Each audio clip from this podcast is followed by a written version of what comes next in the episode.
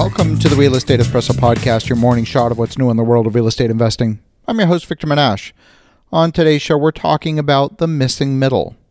Modern cities tend to get most new housing either in the form of low density, that's suburban, or very high density buildings. We're talking high rise buildings.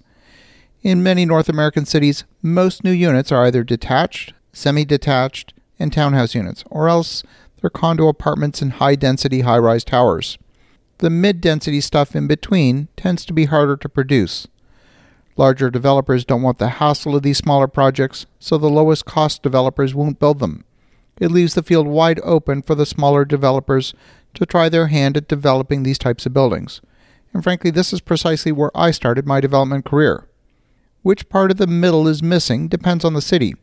In some cities, the missing middle refers to the kind of small walk up apartment buildings and stacked townhouses that can be built on urban infill lots.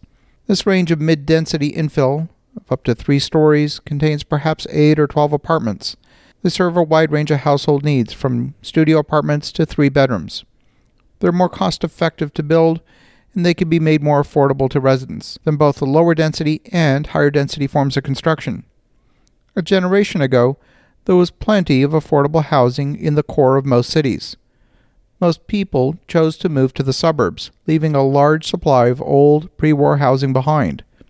We've talked on the show extensively about that middle band of housing between the downtown core and the suburbs. Virtually every city in North America has faced this phenomenon of a neglected band of real estate between the suburbs and the downtown core. Downtown is where the offices were located, and any housing left over in the downtown was because nobody really wanted it. There was plenty of housing available downtown for anyone who wanted to live there. That situation prevailed for so long, and from the end of World War II to the end of the century, that we came to see it as normal. Downtown seemed to be the place of perpetually cheap rent, abundant, old, creaky housing, and no need to build much more of it. The highest proportion of tenants were close to downtown, as much as 70% of the dwellings were tenant occupied. In the suburbs, the properties were overwhelmingly owner occupied, and usually no more than 10 to 15% tenants. But a lot has changed. People are coming back to the city, and that growing demand for urban housing has put a lot of pressure on the supply. People want walkable communities. They want lower maintenance. They don't want to mow the lawn, they don't want to shovel the driveway, but they do want affordability. It's become clear that affordability and rental supply isn't just about building more housing. It's about enabling more of the right kind of housing. In order to keep costs down, you need to create density and density means going vertical in order to reduce the land cost per unit. The limiting factor in virtually any type of housing is not actually the housing. The limiting factor, believe it or not, is parking. You might have a parcel of land of, for example, 6,000 square feet, and the city might let you build, for example, 16 units on that parcel. The problem is that the parking for 16 cars would consume almost the entire lot. So either you limit the parking, or you find a way to incorporate ground level structured parking and elevate the building on top of the parking. But structured parking is also expensive. In a dense urban setting, these types of buildings are typically built on small land assemblies, and they're typically built right to the lot line. That is, if the zoning permits it. Or they'll have the usual setbacks in keeping with the other housing in the neighborhood. The problem is that the zoning for this type of housing in most communities is very restrictive makes it difficult to build the right product in actual practice.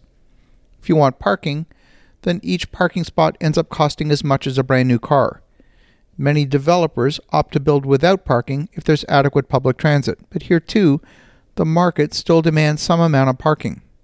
If you want to build ground level structured parking and elevate the building, then the height restriction becomes the constraint. The city's not going to let you build higher, so then you can't fit in the parking.